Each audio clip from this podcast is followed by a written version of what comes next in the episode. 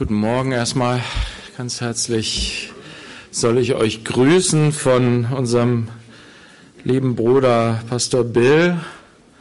Ähm, er sagte zu mir, ja, grüß den, grüß den, ach, grüß alle. Und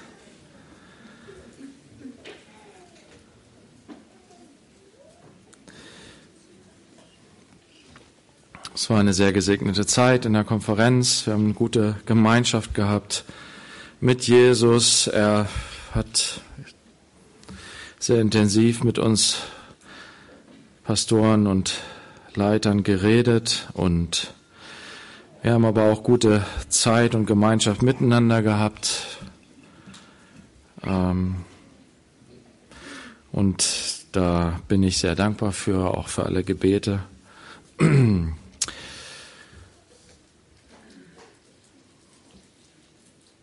Wir wollen ins Wort gehen, in das kostbare Wort unseres Gottes, das so reich und tief ist.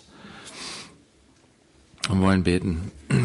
Vater, wir danken dir, dass wir als deine Kinder kommen können. Du hast uns ja durch das die Hingabe deines kostbaren Sohnes zu deinen Kindern gemacht.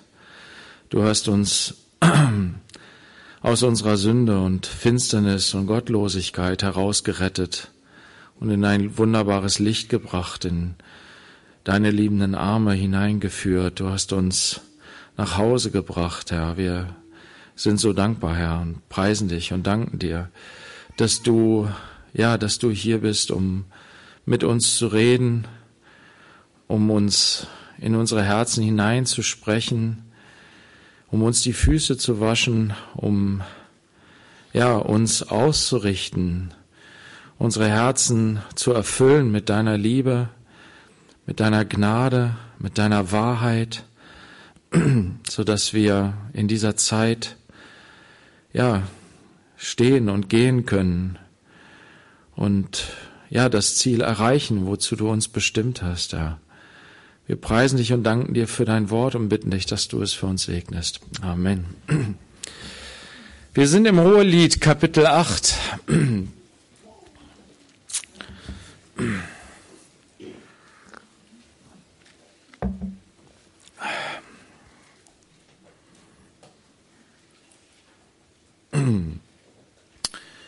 Genau. Und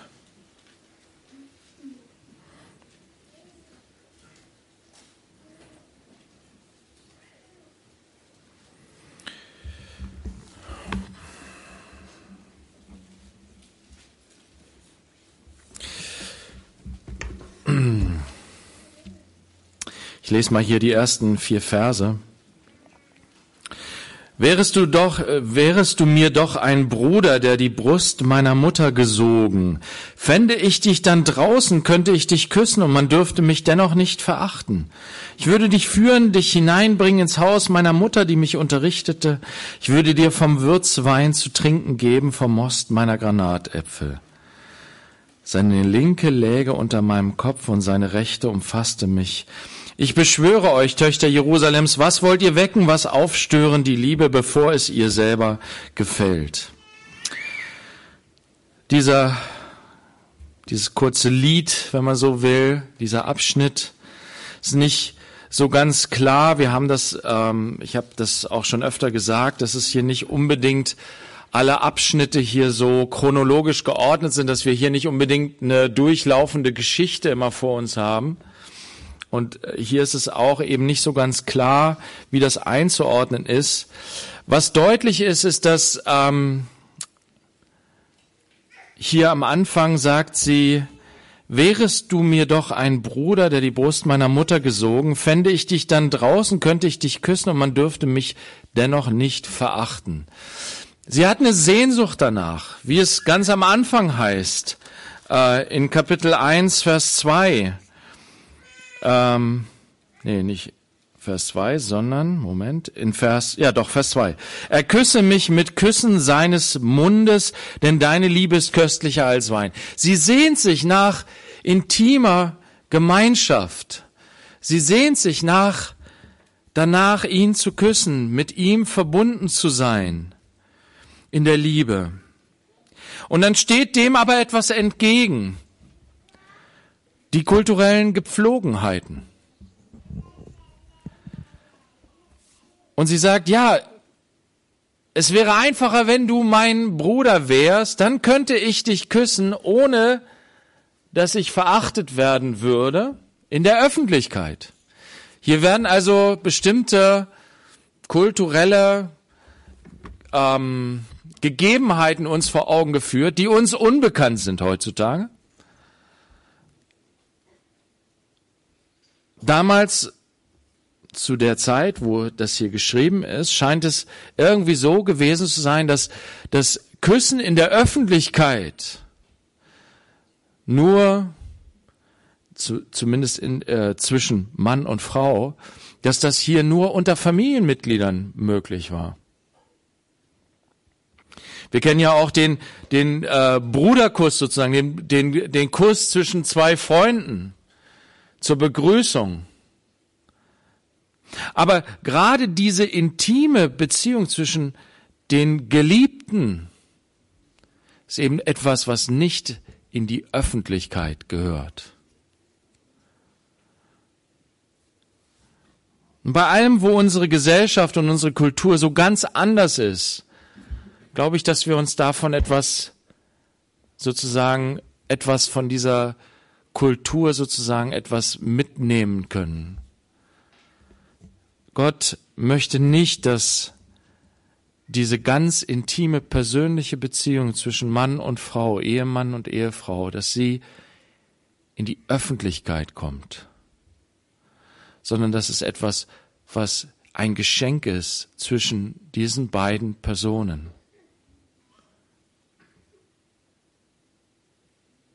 Diese, ja, diese Erneuerung, einen erneuerten Sinn zu haben, für Sexualität in unserer Zeit, das ist so wichtig.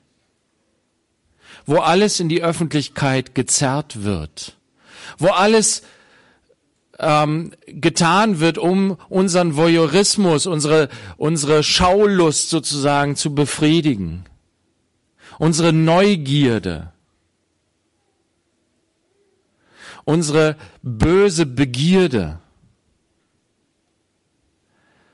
Lass uns als Geschwister, als Kinder Gottes darin zurückkehren, dahin umkehren, wozu Gott dieses wunderbare Geschenk der körperlichen Liebe gegeben hat, nämlich in das Ehebett, in das Schlafgemach, das verschlossen ist und was nur dem Ehemann und der Ehefrau gehört.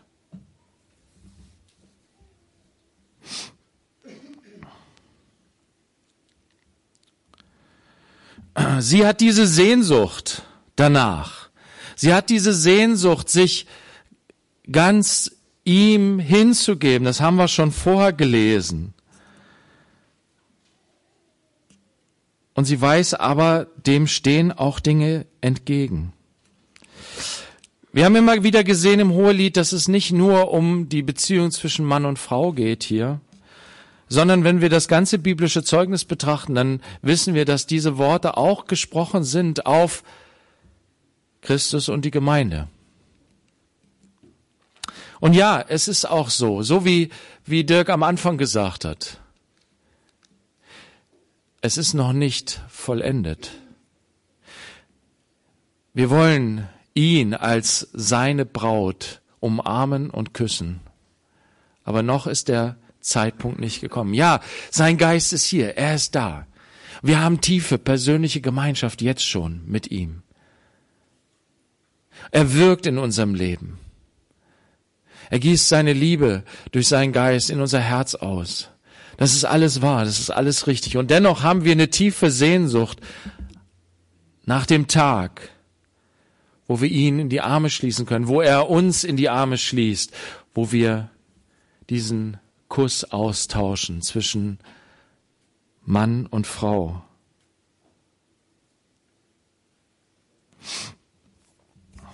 Ähm.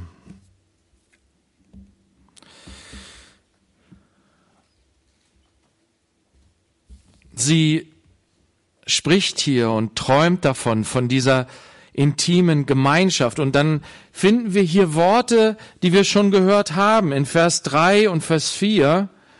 Das sind eigentlich fast identisch dieselben Worte, wie wir sie in Kapitel 2, Vers 6 und 7 schon gelesen haben. Und ich will da auch gar nicht so viel dazu sagen. Mir geht es eher um dieses äh, Thema, das, das tatsächlich wiederkehrt hier. Diese, dieses Bild der tiefen, intimen Gemeinschaft, seine Linke unter meinem Kopf und seine Rechte umfasst mich. Und dann, ich beschwöre euch, Töchter Jerusalems, was wollt ihr wecken, was aufstören die Liebe, bevor es ihr selber gefällt. Das durchzieht hier das hohe Lied wie ein Refrain. Und äh, wir singen hier ja auch unsere Lieder und viele von diesen Liedern haben auch so eine Art Refrain, ein, ein Teil, der immer wiederkehrt. Und das sind oft die, die Teile, die besonders gut im Gedächtnis bleiben, die uns besonders im Ohr bleiben. Das sind diese Teile, die wir vielleicht mitnehmen, die uns als Ohrwurm nachgehen. Manchmal, oft vergessen wir, wie ging die Strophe nochmal. Nee, aber den Refrain, ja, den habe ich im Ohr. Oft sind es diese, diese Wiederholungen, die uns besonders ansprechen, besonders berühren, die uns besonders ins Herz singen. Und ja, es sind diese Lieder, die wir immer wieder singen, die auch eine besondere Bedeutung für uns gewinnen. Die, ähm, ja, diese, diese Wiederholung, was die Musik angeht. Es geht uns ein, es geht tief in uns hinein und wir verbinden damit so viel. Mit diesen Liedern, die wir immer und immer wieder singen. Und es ist immer wieder dasselbe Lied, das wir singen. Immer wieder dasselbe Lied. Und trotzdem, gerade weil es immer wieder dasselbe Lied ist, geht es uns oft so tief rein. Dieses Lied, was mich mein ganzes Leben begleitet, jetzt als Christ schon so lange. Jesus, draw me close. Immer wenn ich auf dem Fahrrad sitze, fange ich an, irgendwie automatisch dieses Lied zu singen. Es kommt so hoch aus der Tiefe. Und dann spricht es zu mir. Es ist nicht nur einfach, dass ich es singe, weil es so eine schöne Melodie hat oder so, sondern es spricht dann wieder zu mir. Und ich bete es ganz bewusst, während ich es singe. Diese Lieder, die sich immer wiederholen in unserem Leben, die wir immer wieder singen, sie sprechen, sie sind uns vertraut. Und darin steckt diese Treue. Gott ist uns treu. Er ist der treue Gott. Und in diesen Wiederholungen, indem er uns Dinge immer wieder sagt, immer wieder, immer wieder sagt er uns diese Dinge. Ich liebe dich. Ich lasse dich niemals los. Ich habe dich je und je geliebt. Ich verlasse dich nicht. Ich lass dich nicht los. Ich führe dich bis ans Ziel. Das, was ich angefangen habe, werde ich auch vollenden, indem er uns diese Dinge immer und immer wieder sagt. Wird unser Herz davon voll, wird unser Herz davon erfüllt. Und es wird nicht langweilig, wisst ihr? Es wird nicht, äh, es, es wird nicht leer, weil es verbunden ist mit dieser tiefen Beziehung, die wir zu ihm haben. Weil es eben gefüllt ist mit, mit Leben. Seine Worte sind nicht leer. Er hat es uns bewiesen am Kreuz von Golgatha. Wir können es uns immer wieder vor Augen führen. Es ist immer wieder dasselbe Lied und dennoch ist es so, so gut, so, so schön, so, ja, es ist, wisst ihr, diese Lieder, die wir so, so, mit denen wir so vertraut sind, die unser Leben begleiten, wenn wir anfangen, diese Lieder zu singen, wenn wir sie irgendwo hören, oft ist das die höchste Emotionalität in unserem Leben, oder? Und so ist es auch in der Liebe zwischen Ehemann und Ehefrau. Was sagt Paulus zu uns? Liebe Eheleute, enthaltet euch nicht dauerhaft voneinander, sondern kommt immer wieder zusammen. Nehmt euch die Zeit für die tiefe innige Gemeinschaft als Ehepaar. Geist, Seele und Leib. Ein Fleisch soll sich immer wieder materialisieren in eurem Leben als Ehepaar. Und ja, es ist immer wieder dasselbe. Aber das ist nicht schlimm, das ist nicht falsch, sondern das ist gut. Diese Liebe auszuleben. Immer wieder diese Worte zu sagen, sind immer wieder dieselben Worte, ich liebe dich. Ich freue mich so an dir. Ich bin dir so dankbar. Immer wieder dieselben Worte. Aber es ist gut und wichtig, sie immer wieder zu sagen. Nicht zu denken, ja, das weiß sie ja. Ich brauche es ihr nicht zu sagen. Ja, das weiß sie ja. Ich brauche es ihr nicht zu zeigen, dass ich sie liebe.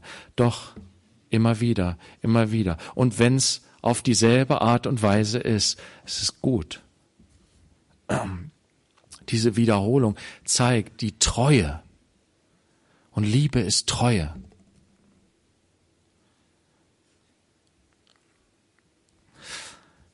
Es ist auch in der Liebe zwischen Gott und seinem Volk Israel. Er hat dem Volk Israel den Sabbat gegeben. Sechs Tage sollst du arbeiten, am siebten Tag sollst du ruhen und Sabbat feiern deinem, deinem Gott, deinem Herrn.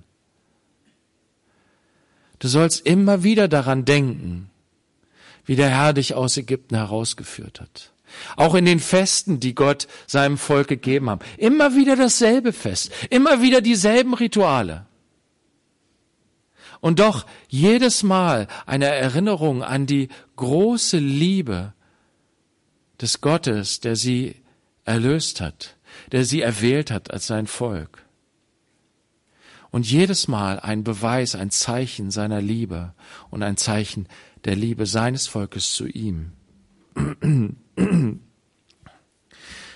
Die Liebe zwischen Christus und Gemeinde, genau das, was wir hier tun, Auferstehungssonntag feiern, zusammenkommen, jeden Sonntag, ihn anbeten und loben und preisen, ja, mit immer wieder denselben Liedern und dann kommt mal wieder ein neues Lied dazu. Und das ist schön, auch sich daran zu erinnern, okay, ich will dem Herrn ein neues Lied singen. Es ist ein neues Lied, was wir singen. Es ist nicht das alte Lied, der Trauer, es ist nicht das alte Lied der Selbstsucht, sondern es ist das neue Lied des Lobes Gottes, was wir singen. Aber doch sind es auch immer wieder, es ist immer wieder das alte, dasselbe Lied. Das neue Lied ist im Grunde nur das alte Lied in einem neuen Gewand.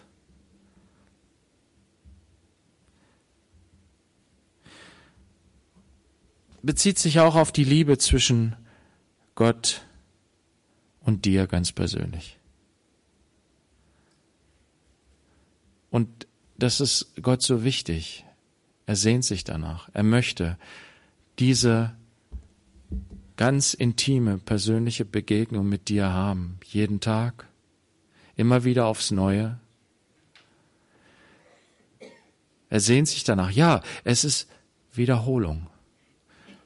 Es scheint immer wieder dasselbe zu sein. Und doch ist gerade darin auch so viel, so viel Gutes darin, in diese Vertrautheit zu kommen. Ich begegne dir, meinem Vater, meinem geliebten Herrn. Es ist schön, wieder mit dir zusammen zu sein. Einfach tiefe persönliche Zeit mit dir zu verbringen. Ja, ich möchte wieder ganz neu dich sehen, dich wahrnehmen. Und es ist derselbe Herr, Gestern, heute und in Ewigkeit. Er ist derselbe. Er bleibt derselbe. Und das ist gut, weil er treu ist, weil er uns liebt. Und diese Refrains hier, die, die, die sprechen davon, diese Wiederholung. Es ist nichts, was abgegriffen ist, sondern was uns immer wieder an dieselben Dinge erinnert. Wie schön es ist, diese intime, tiefe, persönliche Liebesbeziehung zu pflegen, in der Ehe, in unserer Beziehung zu Gott als Gemeinde und auch persönlich. Es geht hier weiter in Vers 5. Wer ist sie, die da heraufkommt aus der Wüste an ihren Geliebten gelehnt? Unter dem Apfelbaum habe ich dich geweckt, dort empfing dich deine Mutter, dort empfing sie dich, die dich gebar. Ich muss ganz ehrlich sagen, den ersten Teil, der spricht sehr stark zu mir. Der zweite Teil, da kann ich irgendwie nicht so richtig was mit anfangen. Aber ich will das teilen, was ich, was im ersten Teil hier drin steht. Wer ist sie, die da heraufkommt aus der Wüste an ihren Geliebten gelehnt? Wir haben das schon im Kapitel 6, Vers 10 gelesen. Da äh, hören wir auch diese Stimme, die sagt, wer ist sie, die da hervorglänzt, wie die Morgenröte, schön wie der Mond, klar wie die Sonne, furchterregend wie Kriegsscharen. Hier ist es, wer ist sie, die da heraufkommt aus der Wüste? Sie kommt aus der Wüste. An ihren Geliebten gelehnt. Ich musste an Israel denken. Gott der sein Volk aus Ägypten heraus gerettet hat und in die Wüste geführt hat, um sie dann aus der Wüste in das verheißene Land zu führen. Und ja, sie mussten 40 Jahre durch die Wüste gehen, weil sie Gott nicht vertraut haben, nicht an ihn sich gelehnt haben und mit ihm gegangen sind, diese Schritte aus der Wüste heraus in das verheißene Land. Und so mussten sie 40 Jahre durch die Wüste gehen. Aber er hat sie nicht losgelassen. Er hat sie nicht fallen gelassen. Er ist mit ihnen gegangen. Er hat für sie gesorgt in der Zeit der Wüste. Aber es war trotzdem keine einfache Zeit. Und es war nicht das, wozu Gott sie eigentlich bestimmt hatte. Das Ziel Gottes war, in das Land sie hineinzuführen, wo Milch und Honig fließen. Und jetzt dieses Bild. Wer ist sie, die, da heraufkommt aus der Wüste, gelehnt an ihren Geliebten. Das ist das Volk Israel, das zur Ruhe gekommen ist und im Vertrauen auf ihren Gott geht an seiner Seite, von ihm geführt, geleitet, Schritt für Schritt für Schritt die ihre eigenen Wege losgelassen hat. Ihr eigenes Wollen, ihre eigenen Ängste. Was hat denn Israel dazu geführt, dass sie nicht in das verheißene Land hineingezogen sind? Ihre Angst. Da sind Riesen. Wir werden nicht in dieses Land hineinkommen. So anders wie König David, der Mann nach dem Herzen Gottes, als er diesen Riesen sah, sagte er, dieser Mann, der ist groß, der ist stark und der hat heftige Waffen. Aber mein Gott ist größer. Der Gott Israels ist größer. Er ist stärker. Ich werde diesem Riesen entgegengehen. So wie Josua und Kaleb. Lasst uns doch vertrauen auf den Herrn. Er hat uns zugesagt, dass er uns in dieses Land hineinführt. Er wird die Riesen bezwingen. Aber sie haben gesagt, nein. Wir haben Angst. Wir werden nicht hineinziehen. Wir werden, wir werden unterliegen. Wir werden aufgerieben werden. Wir werden, wir werden da nicht hineingehen. Und dann hat Gott gesagt, okay, dann lass uns noch mal eine Runde durch die Wüste gehen.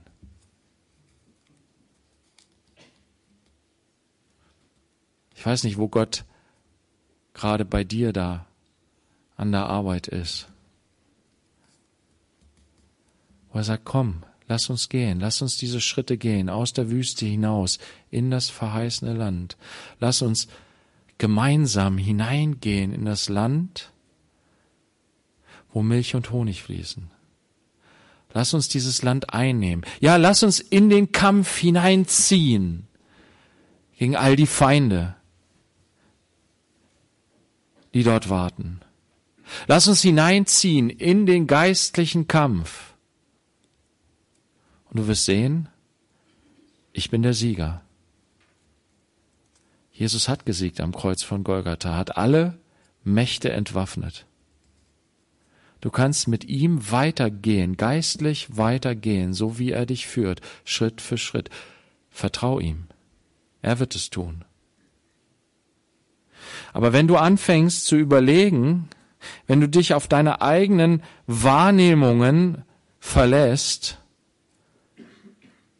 wenn du es besser weißt als der Herr, der dich führt, der dich führen will, dann wirst du nochmal einen Umweg durch die Wüste gehen müssen. Er ist treu, er bleibt dein treuer Gott, aber er möchte dich hineinführen in das verheißene Land. Er möchte uns hineinführen in das verheißene Land. Und das bedeutet nicht Entspannung, lockeres Leben, sondern das ist ein Leben in den Kampf hinein, aber auch ein Leben in den Sieg.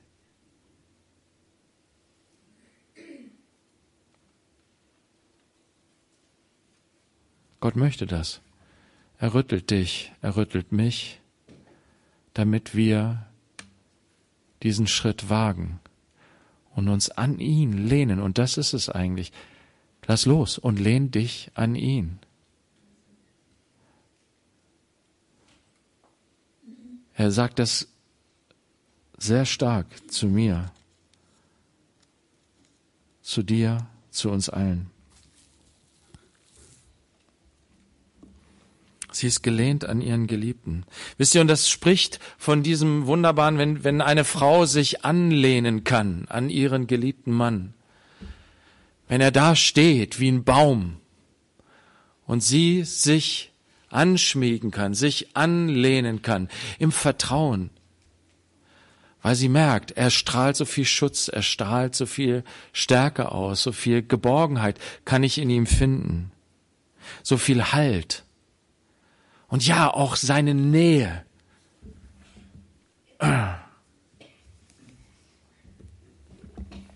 Aber es erfordert beides, wisst ihr. Das eine ist, dass er diese Qualitäten tatsächlich auch hat. Und das andere ist, dass sie seinen Qualitäten vertraut. Und das ist oft so ein Kampf in der Ehe, oder? Für uns Männer bedeutet das, Streck dich aus, da wo du spürst und merkst, diese Qualität habe ich nicht. Das fehlt mir. Dass meine Frau bei mir zur Ruhe kommen kann, dass meine Frau bei mir Schutz und Geborgenheit und Halt findet. Wenn da irgendwas in mir ist, Jesus, reinige mich davon und forme mich und verändere mich, dass ich so ein Halt sein kann für meine Frau. Dass sie an meiner Seite Schutz und Geborgenheit und Halt finden kann. Herr, reinige mich davon, von all dem, was mich davon abhält, dahin weiter zu wachsen. Wisst ihr, Gott verlangt keine Perfektion von uns. Aber er er sucht, er, er, er wünscht sich so sehr, dass unsere Herzen als Männer danach ausgerichtet sind. Herr, mach mich dir ähnlich. Und darum geht es in der Ehe. In Epheser 5 wird uns gesagt, ihr Männer liebt eure Frauen, wie Christus die Gemeinde geliebt hat und sich selbst für sie hingegeben hat. Warum können wir als Gemeinde, warum über 2000 Jahren lieben wir, vertrauen wir unserem Herrn Jesus Christus. Warum? Weil er sich ganz für uns hingegeben hat. Weil er der Treue ist, derselbe gestern, heute und in Ewigkeit. Weil er voller Liebe und Hingabe ist, aber auch weil er stark ist und den Tod überwunden hat. Weil er Vollmacht hat und deswegen können wir uns an ihn anlehnen und sagen, ja Herr, du bist gut, du bist stark, du bist treu, deine Liebe ist unwandelbar. Danke Herr. Ist es nicht wunderbar, dass wir so einen Herrn haben, an den wir uns anlehnen können? dem wir folgen können, Schritt für Schritt für Schritt. Selbst da, wo wir nicht wissen, was alles auf uns zukommt. Selbst da, wo wir nicht wissen, wie das Ganze ausgehen wird. Er ermutigt uns und sagt, vertrau mir. Es wird gut ausgehen. Vertrau mir. Ich habe alles im Griff. Wisst ihr, und als Ehemänner, das kann ich meiner Frau nicht sagen. Ich kann ihr nicht sagen, Süster, Schätzchen, hab keine Angst, ich habe alles im Griff. Guckt mich meine Frau an und sagt, ja, ja, hier. Und sie hätte vollkommen recht.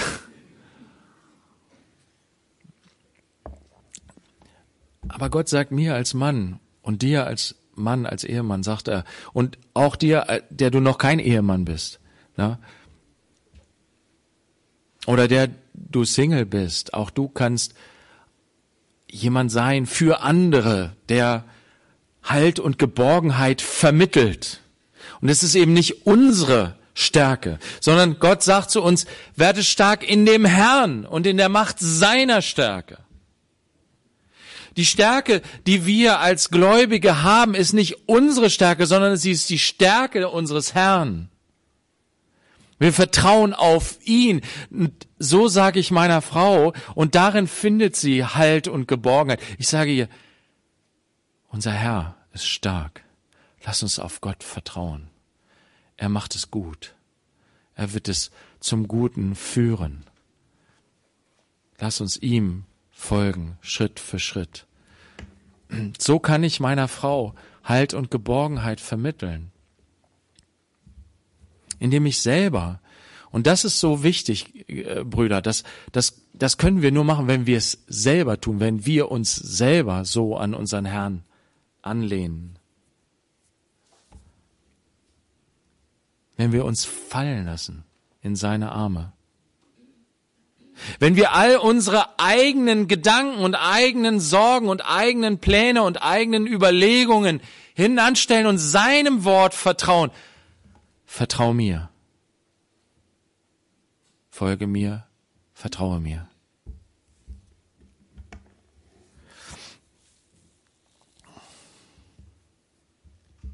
Und die andere Seite ist, wie gesagt, das Vertrauen der Frau. Da mag ein Mann sein, der genau das hat, der genau das auch ausstrahlt. Und seine Frau kommt trotzdem nicht zur Ruhe an seiner Seite. Warum? Weil sie nicht loslassen kann. Weil sie immer noch denkt, ich kann nicht vertrauen. Ich muss die Dinge selber unter Kontrolle haben. Weil sie selber noch nicht gebrochen ist, darin zu wissen, ich vertraue meinem Herrn und deswegen vertraue ich auch meinem Mann.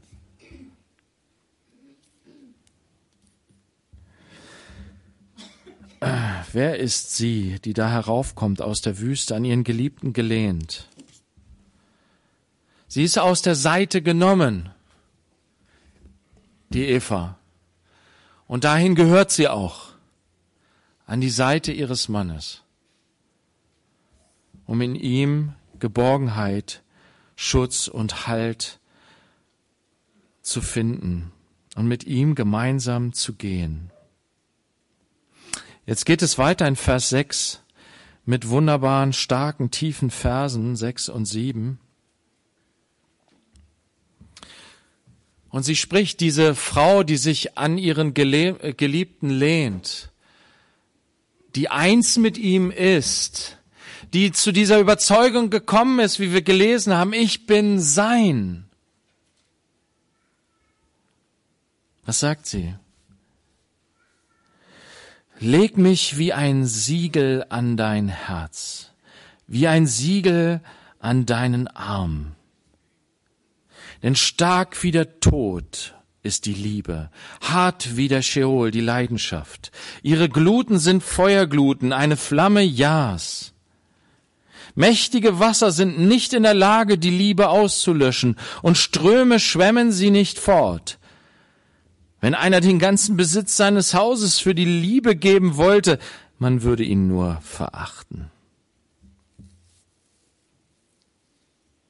Leg mich wie ein Siegel an dein Herz, wie ein Siegel an deinen Arm. Ein Siegel, das ist ähm, etwas, womit eine Sache verschlossen wird. Und ja, so ist es in der Liebe zwischen Ehemann und Ehefrau. Wenn wir heiraten, dann wird tatsächlich etwas geschlossen. Ein Bund wird geschlossen. Und Gott sagt, dieser Bund soll auch nicht gebrochen werden, dieses Siegel soll nicht aufgebrochen werden, bis der Tod uns scheidet. So stark ist die Liebe. Sie ist so stark, dass sie das ganze Leben gilt, bis der Tod uns scheidet. Das Siegel bedeutet verschlossen, Treue. Ich gehöre meinem Geliebten, mein Geliebter gehört mir. Es ist auch ein Eigentumszeichen, wie gesagt. Wenn man etwas versiegelt, sein Siegel drauf drückt, dann zeigt man an, ja, das ist meins. Das ist ein Zeichen der Autorität. Und sie sagt, leg mich wie ein Siegel an dein Herz.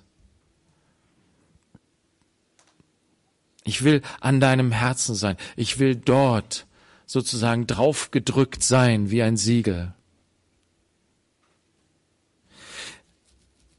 Ich musste an den Hohepriester denken im Heiligtum Israels. Wir haben das im, am Mittw in den Mittwochsgottesdiensten sind wir da durchgegangen oder gehen da auch weiterhin durch, durch die ähm, ganzen Bücher Mose.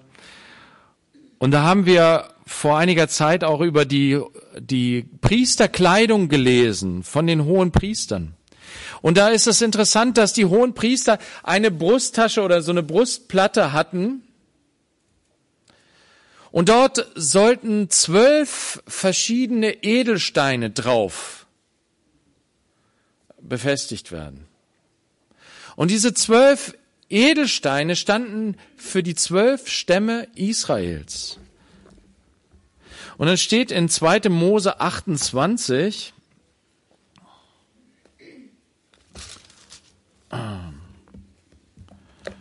in 2. Mose 28 und Vers ähm,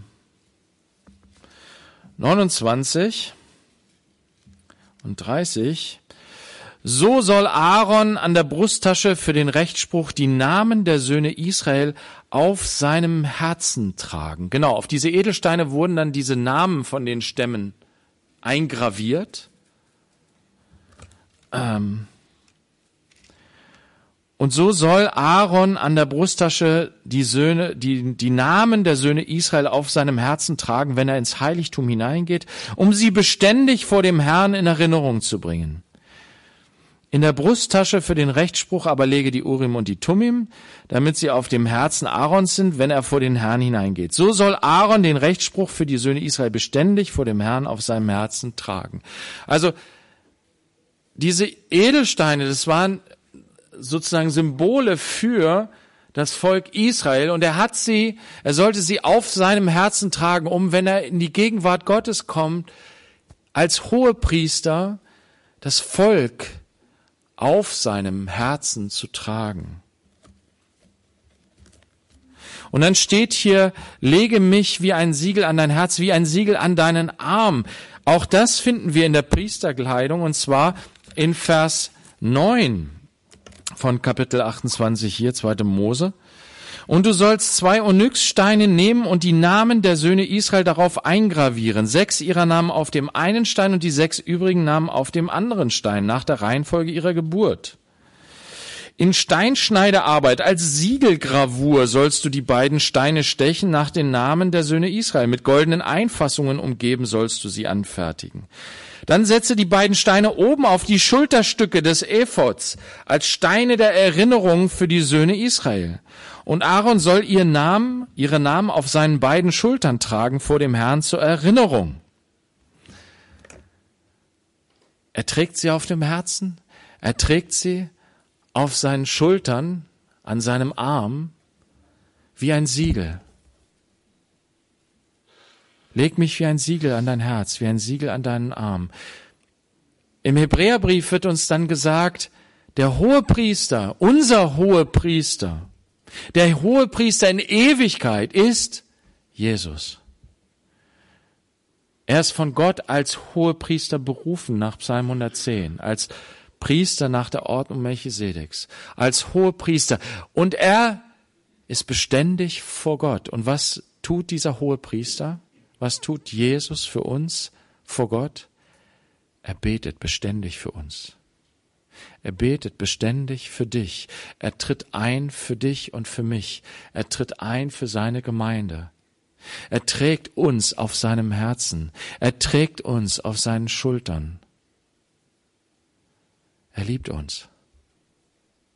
Und die Braut sagt, ja, das wünsche ich mir so sehr, dass du mich auf deinem Herzen trägst, dass du mich auf deinen Schultern trägst. Leg mich wie ein Siegel an dein Herz, wie ein Siegel an deinen Arm. Denn stark wie der Tod ist die Liebe, hart wie der Scheol die Leidenschaft. Ihre Gluten sind Feuergluten, eine Flamme Jahres. Ja, die Liebe ist eine Kraft in dieser Welt, die so stark ist wie die stärkste Macht in dieser Welt, der Tod. Du kannst nichts machen. Der Tod ist etwas, wo du nichts gegen machen kannst. Na, wir geben uns die allergrößte Mühe. Wir sind so erfinderisch, was die Medizin angeht. Wir versuchen alles, um dem Tod entgegenzustehen. Aber im Endeffekt richten wir nichts aus. Selbst die ausgefeilteste Medizin schafft es nicht, den Tod zu überwinden. Und sie denken sich noch mehr aus. Sie denken sich dann aus, ja, wir können die Menschen einfrieren und in späteren Zeiten können wir dann mit unseren technischen Möglichkeiten und Mitteln, können wir den Tod irgendwie überwinden und irgendwann werden die Leute sich einfrieren lassen. Ich glaube, sie machen es sogar schon. Ähm, um dann in späteren Zeiten sich wieder auftauen zu lassen mit den technischen Revolutionen, die dann alles äh, gekommen sind, medizinischen Revolutionen, um sich dann wiederbeleben zu lassen. Schon Wahnsinn, ne? Wie wir Menschen in unserer Gottlosigkeit drauf sind. Die Macht des Todes ist unüberwindbar. Es ist so eine starke Macht. Aber hier sagt sie, die Liebe ist eine Macht, eine Kraft, die genauso ist. Genauso stark. Sie steht dem Tod entgegen als eine Macht.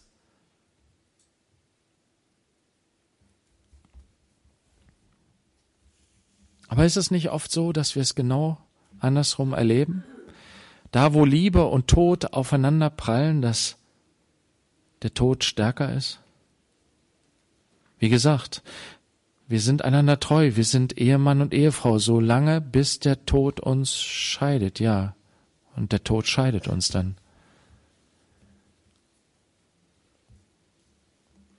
Und gerade da erweist sich die Liebe Gottes als größer, die Agape.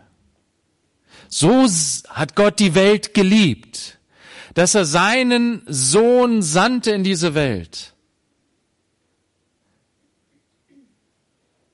Und dass er ihn hingab. Ja, in den Tod, in den Tod am Kreuz.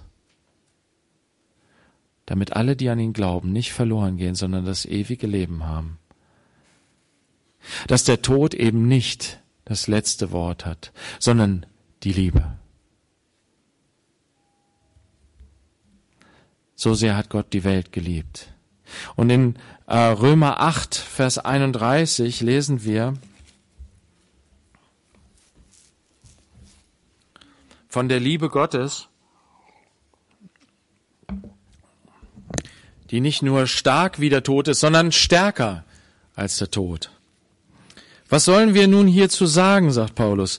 Wenn Gott für uns ist, wer ist gegen uns? Er, der doch seinen eigenen Sohn nicht verschont, sondern ihn für uns alle hingegeben hat. Wie wird er uns mit ihm nicht auch alles schenken? Wer wird gegen Gottes auserwählte Anklage erheben? Gott ist es, der rechtfertigt. Guck mal, und das ist so wichtig im Zusammenhang mit dem Tod.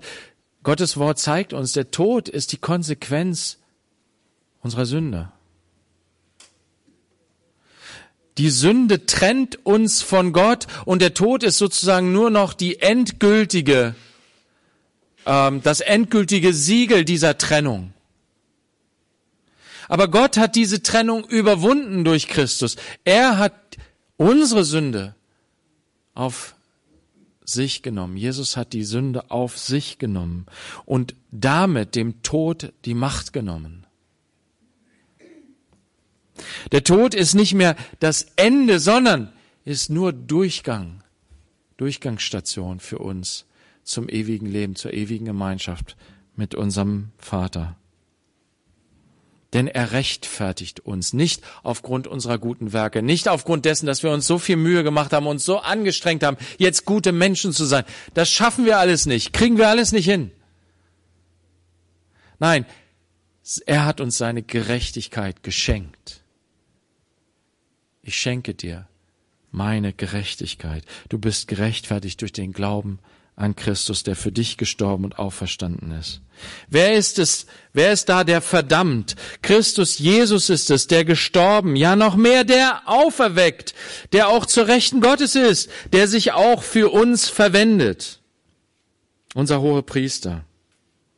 Wer wird uns scheiden von der Liebe Christi? Was kann uns von dieser Liebe trennen? Bedrängnis?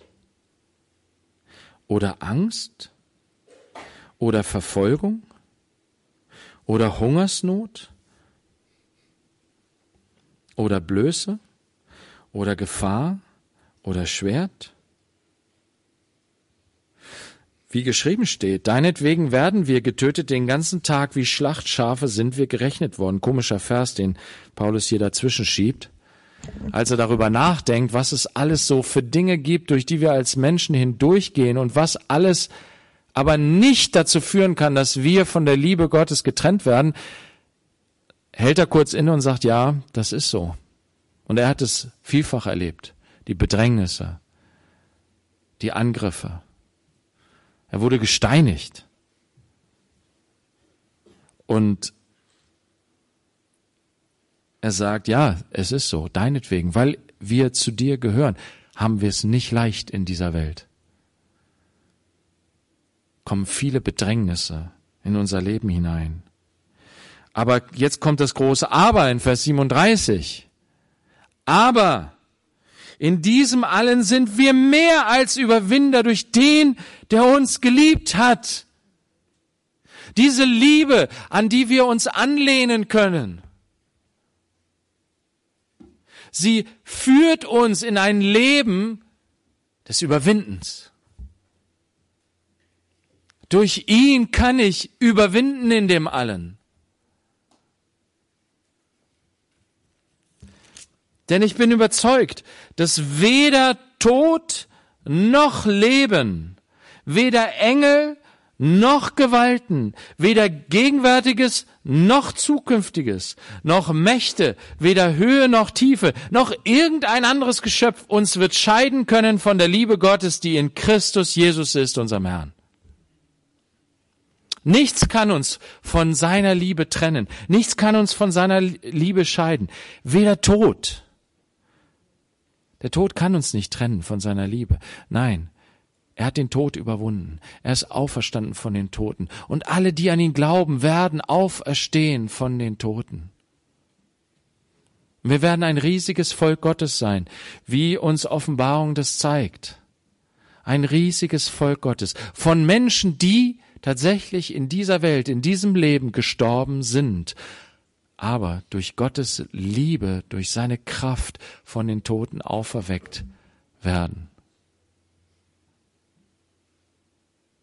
Aber es kann uns auch das Leben nicht trennen von seiner Liebe. Das Leben mit all seinen Schwierigkeiten, mit all seinen Nöten, mit all seinen Herausforderungen, aber auch mit all seinen Versuchungen. Es kann uns nicht trennen von seiner Liebe. Weil er uns liebt und uns ergriffen hat, weil seine Liebe uns ergriffen hat. Und er sagt, ich lass euch nicht los. Ich lass dich nicht los. Egal wo durch, durch du hindurchgehst in deinem Leben, ich lass dich nicht locker. Ich ziehe dich mit Seilen der Liebe, wie wir letzte Woche gehört haben. Wenn du in die Irre gehst, ich lass nicht locker. Ja, und manchmal ist das echt das Problem, ne? Wir wollen so unsere Wege gehen und Gott lässt nicht locker, bis wir umkehren. Und das ist so gut, zurückzukehren, sich wieder fallen zu lassen, an die Seite unseres Geliebten anzuschmiegen und sagen, ja, Herr, du hattest recht. Es war so bescheuert, wo ich da hineingegangen bin. Danke, dass du mir vergibst. Danke, dass du mir gnädig bist. Danke, dass du meine Schuld getragen hast. Danke, dass ich wieder neu kommen kann und mich anlehnen darf und mit dir gemeinsam weitergehen kann. Weder Tod noch Leben, weder Engel noch Gewalten. Wisst ihr, die Engel sind nicht da oder sind nicht gekommen, um uns von der Liebe Gottes zu trennen. Nein, äh, Hebräer sagt, sie sind Diener, um uns zu stärken, um uns zu ermutigen, um uns die Liebe Gottes auch zu vermitteln. Sie werden uns nicht trennen. Aber auch nicht die Gewalten, die mächtigen, bösen, gefallenen Engel und Dämonen. All diese finsteren Mächte, die sich aufmachen, um uns fertig zu machen, sie können uns nicht von der Liebe Gottes trennen. Seine Liebe ist stärker und hält uns fest. Weder Gegenwärtiges noch Zukünftiges. Geschwister, in der Gegenwart, wir haben so viel Herausforderungen, so viel Nöte, so viel Ängste, so viel Sorgen. Die Gegenwart wir wissen nicht ein noch aus. Wohin sollen wir gehen? Diese Orientierungslosigkeit. Wir wissen nicht, was morgen ist. Und wir stehen da und müssen Entscheidungen treffen für unser Leben. Aber es kann uns nicht trennen von der Liebe Gottes. Und auch nicht das, was alles noch kommen mag. Nichts kann uns trennen von der Liebe Gottes in Christus Jesus. Noch Mächte, weder Höhe noch Tiefe,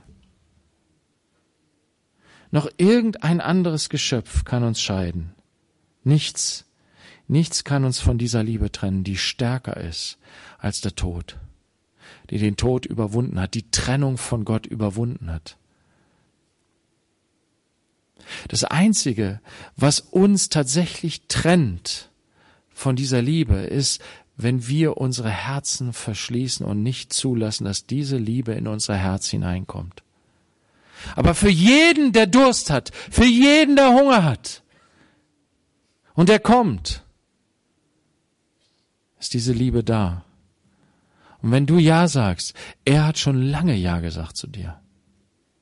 Und wenn du neu Ja sagst, er hat schon lange Ja zu dir gesagt. Seine Arme sind offen, seine Liebe ist da, um dich zu ergreifen und, wenn sie dich ergriffen hat, dich nie mehr loszulassen. Weil er der treue Gott ist, der treue Geliebte seiner Braut. Er ist stark, er ist mächtig, er gibt Halt und er hält uns fest in Ewigkeit.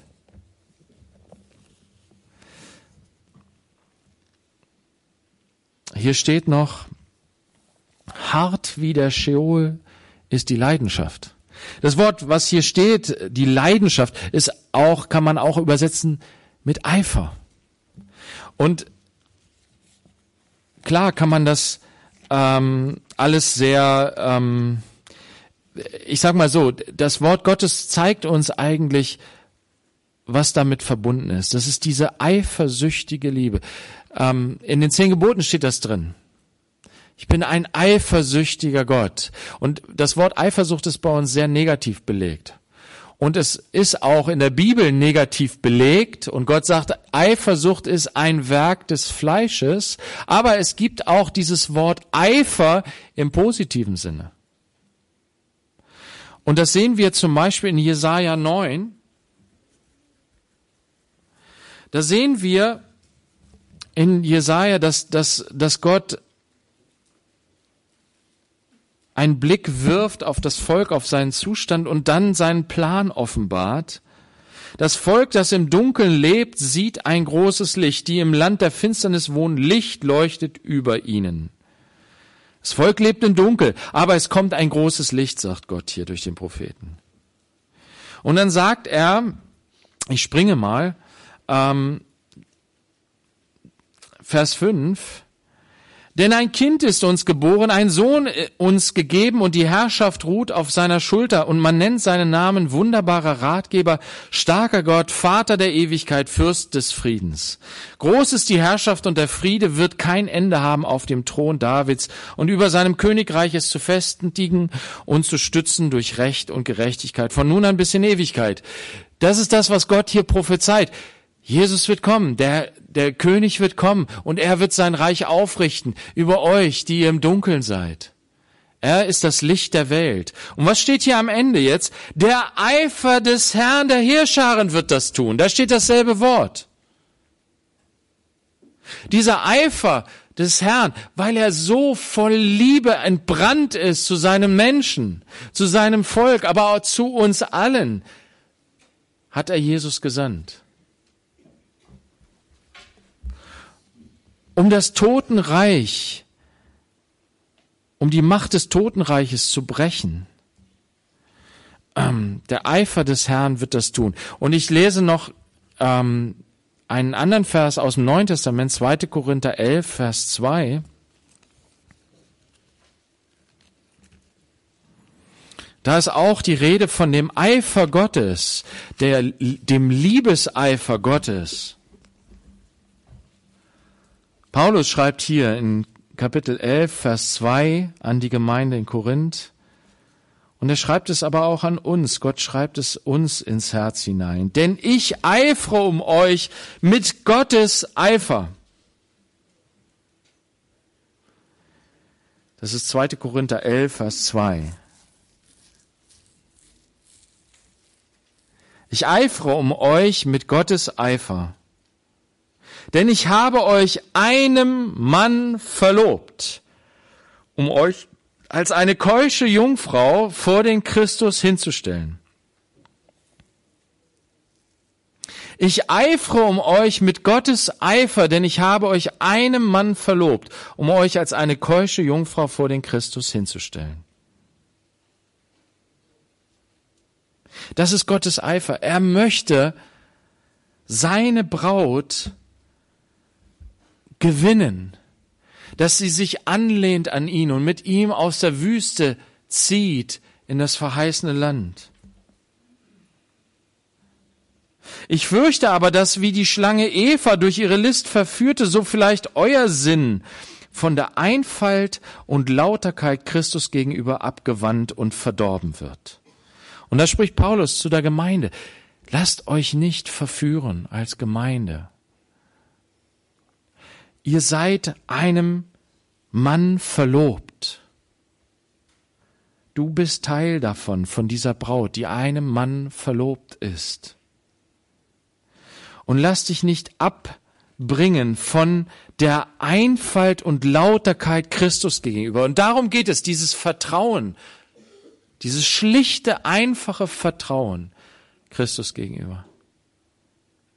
Du bist stark. Du bist mächtig. Du hast deine Liebe mir erwiesen am Kreuz von Golgatha. Ich vertraue dir. Ich will Schritt für Schritt mit dir weitergehen. Ich will mich an dich lehnen. Ich will all meinen, meine ganzen Sorgen, meine Ängste, meine Probleme, meine ganzen Gedanken, ich will es dir geben und will auf dich hören und will dir folgen, Schritt für Schritt hinein in das gelobte Land. Ich möchte in diesen Sieg hineinkommen. Ja, es bedeutet auch Bedrängnis, es bedeutet auch Not und Schwierigkeiten und Kämpfe. Aber wir wissen, dass wir in allem überwinden durch den, der uns geliebt hat. Lass uns diese Schritte gehen im Vertrauen auf ihn. Lass uns das alles ablegen, was, was uns abbringt von dieser, diesem schlichten, einfachen Vertrauen auf Christus und auf sein Wort. Da ist ein anderer, der uns verführen will, der uns durcheinander bringen will, der uns durcheinander bringen will mit Ängsten, mit Sorgen, mit Nöten, der uns durcheinander bringen will durch Versuchungen, dazu irgendwie in höheren Sphären uns zu begeben. Nein, schlicht und einfach, lass uns bleiben bei Christus, der sich für uns hingegeben hat. Lass uns ihm vertrauen und seinem Wort Schritt für Schritt. Und in allen Zweifeln, in allen Ängsten, in allen Nöten, immer wieder diese Dinge Gott geben und uns anlehnen bei ihm, der uns so sehr liebt. Und seine Liebe ist stärker. Und das ist die, die Ermutigung und die Stärke und die, ja, das, was, was Gott uns heute hier mitgeben will, ist, diese Liebe, die kannst du nicht kaufen. Die ist geschenkt. Diese Liebe, die kannst du nicht erringen. Gott schenkt sie dir einfach so. Du brauchst nichts machen. Egal, wenn du denkst, was muss ich machen, um diese Liebe zu empfangen? Nichts. Öffne dein Herz dafür. Du brauchst nichts geben. Du kannst gar nichts geben. Was willst du denn tun, um diese Liebe zu erlangen? Nichts. Er schenkt sie dir aus sich selbst heraus, weil er die Liebe selbst ist. Das ist das, was sie auch am Ende sagt. Diese Liebe, diese wunderbare Flamme Gottes, wo es mächtige Wasser können, können diese Liebe nicht auslöschen. Und das hat Jesus ja auch gesagt, ne? Den, den, diesen glimmenden Docht, den löscht er nicht aus. Nein, er lässt sich nicht auslöschen. Diese Liebe, die er in dich hineingelegt hat, sie lässt sich nicht auslöschen. Und wenn du deinen ganzen Besitz dafür geben wolltest, dann würdest du doch verachtet werden. Was ist denn der ganze Besitz, das ganze Hab und Gut, was wir haben? Ist doch nichts. Ist doch alles vergänglich.